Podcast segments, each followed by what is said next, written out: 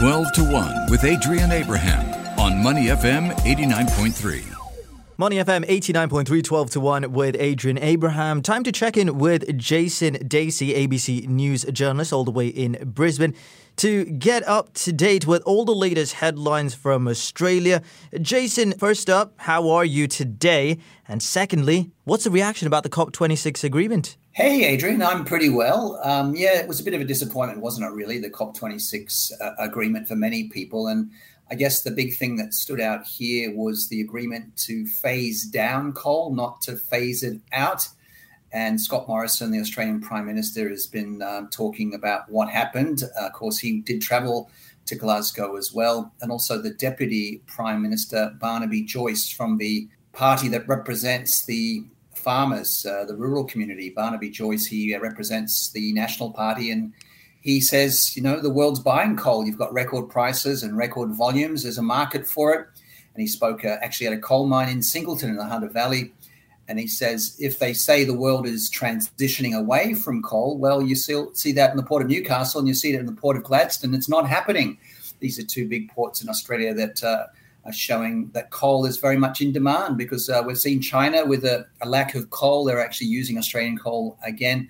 So Australia won't move on its 2030 target. That's despite a global call. So I'd say for people who are environmentalists, very disappointing what came out of uh, COP26. But for the farmers and the people in the rural part of Australia, they're probably relieved that uh, you know coal will continue to be their livelihood for some time yet. Yeah, a couple of interesting memes going around. I saw one about a, a, man in Australia who said he's going to phase out drinking in the next 30 years. But nothing will change right now, uh, but as it gets closer to that time, and by that time, he will be more than 100 years old. Let's talk about Western Australia real quick and how the federal government, you know, there's a little bit of a spat regarding borders reopening, Jason. What's happening here? Yes, well, Mark McGowan is the Premier of Western Australia, who's done uh, a really good job managing coronavirus in the state of Western Australia. And many of uh, your listeners have connections to Perth, so they're probably, you know, making regular trips, at least before the pandemic, down to Western Australia. But he's rejected a, a call from Greg Hunt, who's a federal minister. He actually spoke on the ABC, the organisation that I work for. He, sa- he was saying that WA's border reopening could coincide with the cricket test, the Ashes in Perth, which is – scheduled to start on January the 14th, and that's not that far away. But uh, the WA transition plan was always that the hard border wouldn't reopen until late January or early February, you know, and that's depending on vaccination levels. You know, they were talking about 80%, but some people have even said 90% would be a safe time to open. But, you know, when we look at what's happened in Western Australia, they've only had nine deaths, you know, over the entire course of the coronavirus pandemic. So they've done a really, really good job. So there's this tension between the federal government, which is the Conservative Liberal National Party of Scott Morrison, and the Labor government, which is a bit more kind of, I guess you'd say, centre to left wing of um, Mark McGowan. And we've seen that across Australia, whether it's Queensland, whether it's Western Australia, Victoria. There is that tension between the state premiers and the Prime Minister and the federal government.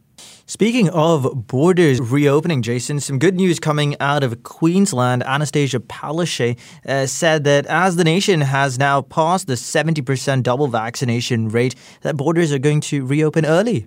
Yes, in fact, uh, earlier this week, Queensland uh, passed that 70% double vaccination mark and it opened its border to some fully vaccinated travellers from interstate hotspots and that meant that they didn't have to go into hotel quarantine anymore. They could actually go into their homes and quarantine there. So that's a big thing for people trying to get into Queensland. Uh, so we are looking at that date of the 17th of December for the proper border reopening, and that's when people from New South Wales, where Sydney is, and you know whether it's Northern Territory and other parts of Australia, can come into Queensland but yeah, there is talk that if the vaccination rates continue to do quite well, then maybe that will be reopening a few days earlier. Uh, you know, there are a few rules about um, coming into Queensland. You must be fully vaccinated, which means you've waited two weeks since your second dose of the vaccine. You'll also need to pass a, a COVID test, get return a COVID negative test within 72 hours of your arrival, before 72 hours of your arrival into Queensland. And so there's a few other things. You've got to get a border pass So it's um, just flying in at the moment, not driving into Queensland as yet. But you know, little steps, one step after the other. Let's hope we get back to normal life, at least some semblance of it here in Queensland, where the mask mandates are, have now finished.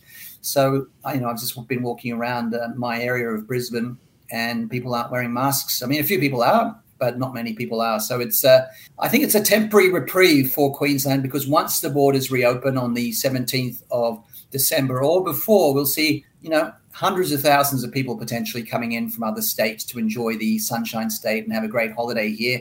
And that means that our low uh, COVID rates will probably, you know, be spiked, and we're going to have a lot of cases on a daily basis.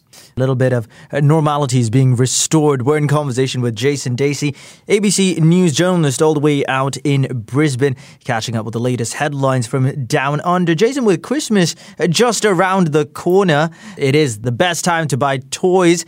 But in Australia, the toy warehouse workers have gone on strike ahead of the holidays. Yes, Adrian, we're only uh, less than 40 days away from Christmas. I know the Christmas decorations are up on Orchard Road in Singapore. We're hearing the Christmas carols. It's the same thing here as well. But um, Toll warehouse workers, including at Kmart's largest distribution center, are striking indefinitely, citing the cost of living pressures in a fight for pay rises of up to 8%, which threatens the supply chain of major consumer brands ahead of Christmas. You know, around 1,000 workers rejected a pay rise offer of between 2.25% and 2.5%, set up picket lines at seven Toll warehouses across New South Wales, Victoria, and South Australia.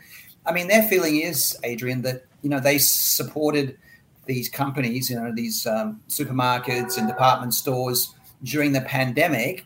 And, you know, they didn't really get a cut of the action as far as uh, you know, getting um, a slice or a reward, you know, a slice of the action because these department stores have done really, really well over the last two years because we've really consumed a lot from department stores uh, and they kept working through difficult conditions. So now they've walked off the job and that threatens the supply of toys to big um, department stores like Kmart ahead of Christmas. So it doesn't seem like there's any resolution soon. So it's going to be a bit difficult maybe to find your favorite toy.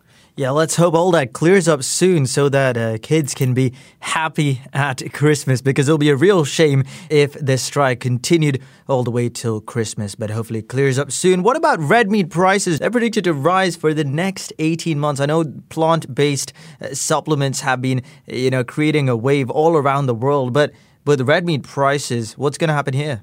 Well, look, I know people in Singapore love their Australian red meat. They buy them in the supermarkets there, whether it's Cold Storage or somewhere else. But the chief executive of agribusiness business and pastoral group Elders expects inflationary pressures on red meat prices to last for at least 18 months because demand is outstripping supply and Australia's herds are being rebuilt. Mark Allison is the man from Elders and you know he's saying that uh, get used to higher prices uh, for red meat, you know whether it's um, you know lamb or beef because they're going to continue to rise. Uh, it, luckily I'm uh, I don't eat red meat. I used to when I was a kid, uh, but people are complaining that um, the cost of things in supermarkets is getting a lot higher.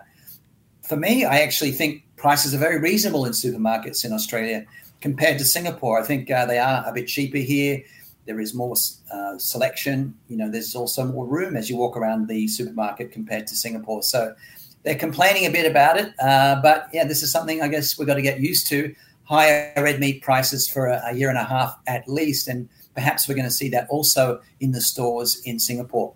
Let's just hope the uh, the next 18 months will also bring about the end of COVID. Let's wrap up the segment with a sports update, Jason. We'll focus on Australia's T20 World Cup win first. They went to it as, well, let's say underdogs, which you wouldn't often associate that term with an Australian cricket team. The first time they've won the T20 World Cup. What was the reaction like back home? I think everyone was very surprised that Australia won the T20 World Cup for the first time. You know, we didn't have the best um, lead into the tournament, and we actually lost to England in, in the group stages. But we beat New Zealand in the final uh, earlier this week, and uh, the you know, the players really celebrated. They were wearing ski goggles. Um, you know, when uh, they were back on the flight, um, you know, they were partying on their way as they uh, won that big match in Dubai. It was a, a really good performance, and There's a player called Mitchell Marsh who was the hero for Australia, along with David Warner. And Mitchell Marsh was a player that the fans used to hate, and he even actually spoke about that. They felt that he wasn't really good enough for the team, but he was the man of the match in this uh, victory over the brave uh, New Zealand side. And a lot of people didn't expect them to win, including Darren Sammy from the West Indies. He actually tweeted he didn't see them becoming the champion team in the tournament. They've silently gone under the radar, but they came up with the goods every time. So there's a lot of uh, congratulations from different people across cricket. I know that you like your cricket, Adrian, just like I do. I know Singapore isn't so much into cricket, but this was a very big moment. Uh, you know, to win the T20 World Cup, that's the 20 over format that we see in the Indian Premier League, the IPL. Very uh, unexpected, but uh, everyone's very happy about it. Yeah, what a performance from Mitchell Marsh. Also, David Warner, who was written off before the tournament as being, you know, old and, uh, you know, not really having it anymore, but pulled out a player of the series performance. And what a way to silence his critics as well. Truly a remarkable achievement for Aaron Finch and his men over in Dubai. Last thing, Jason, the uh, the National Rugby League players, they're in the spotlight. Um, having uh, refused to get vaccinated ahead of the 2022 season. You interviewed uh, Melbourne Storm legend Cameron Smith. What did you guys talk about? Yeah, Cameron Smith is uh, just a really big name of rugby league. He's actually 38 years old and he's just retired from rugby league. He played 19 seasons for the Melbourne Storm, played over 400 games of rugby league, which is incredible, the most by any player in history. So I actually sat down with him for my Logan City radio show and uh, he was speaking about um, you know vaccination for players because the National Rugby League is a bit different to the AFL, the Australian Football League, in saying that it's up to the player's choice to get vaccinated. Uh, rather than the AFL, which is saying you must have double vaccination before the start of the season. So, actually, Cameron Smith told me that look, even if players don't want to get vaccinated, they're not going to be able to enter stadiums because the state laws, whether it's in Victoria or in Queensland, forbids people to participate in things where there are other people around unless they have double vaccination. So this is what we spoke about, and uh, we are seeing quite a few people within the National Rugby League players saying, "I don't want to get vaccinated." So this is a whole new can of worms. Luckily, Adrian, we have a you know maybe three or four months before the new season gets underway, but it's something they have to sort out very very soon because it's going to pose all sorts of problems as we head towards 2022. Yeah, let's hope everything uh, sorts itself out and the fans can look forward to a fantastic season ahead. Always a pleasure speaking to you, Jason, and have a great rest of the week. And I look forward to catching up with you soon. Thank you very much, Adrian. And by the way, that heavy rain for Brisbane never came, like I was talking about that last week, but there is flooding in Western New South Wales with people being evacuated. So uh, watch out for that. We may be talking about that next week. To listen to more great interviews, download our podcasts at moneyfm893.sg or download our audio app. That's A W E D I O. Available on Google Play or the App Store.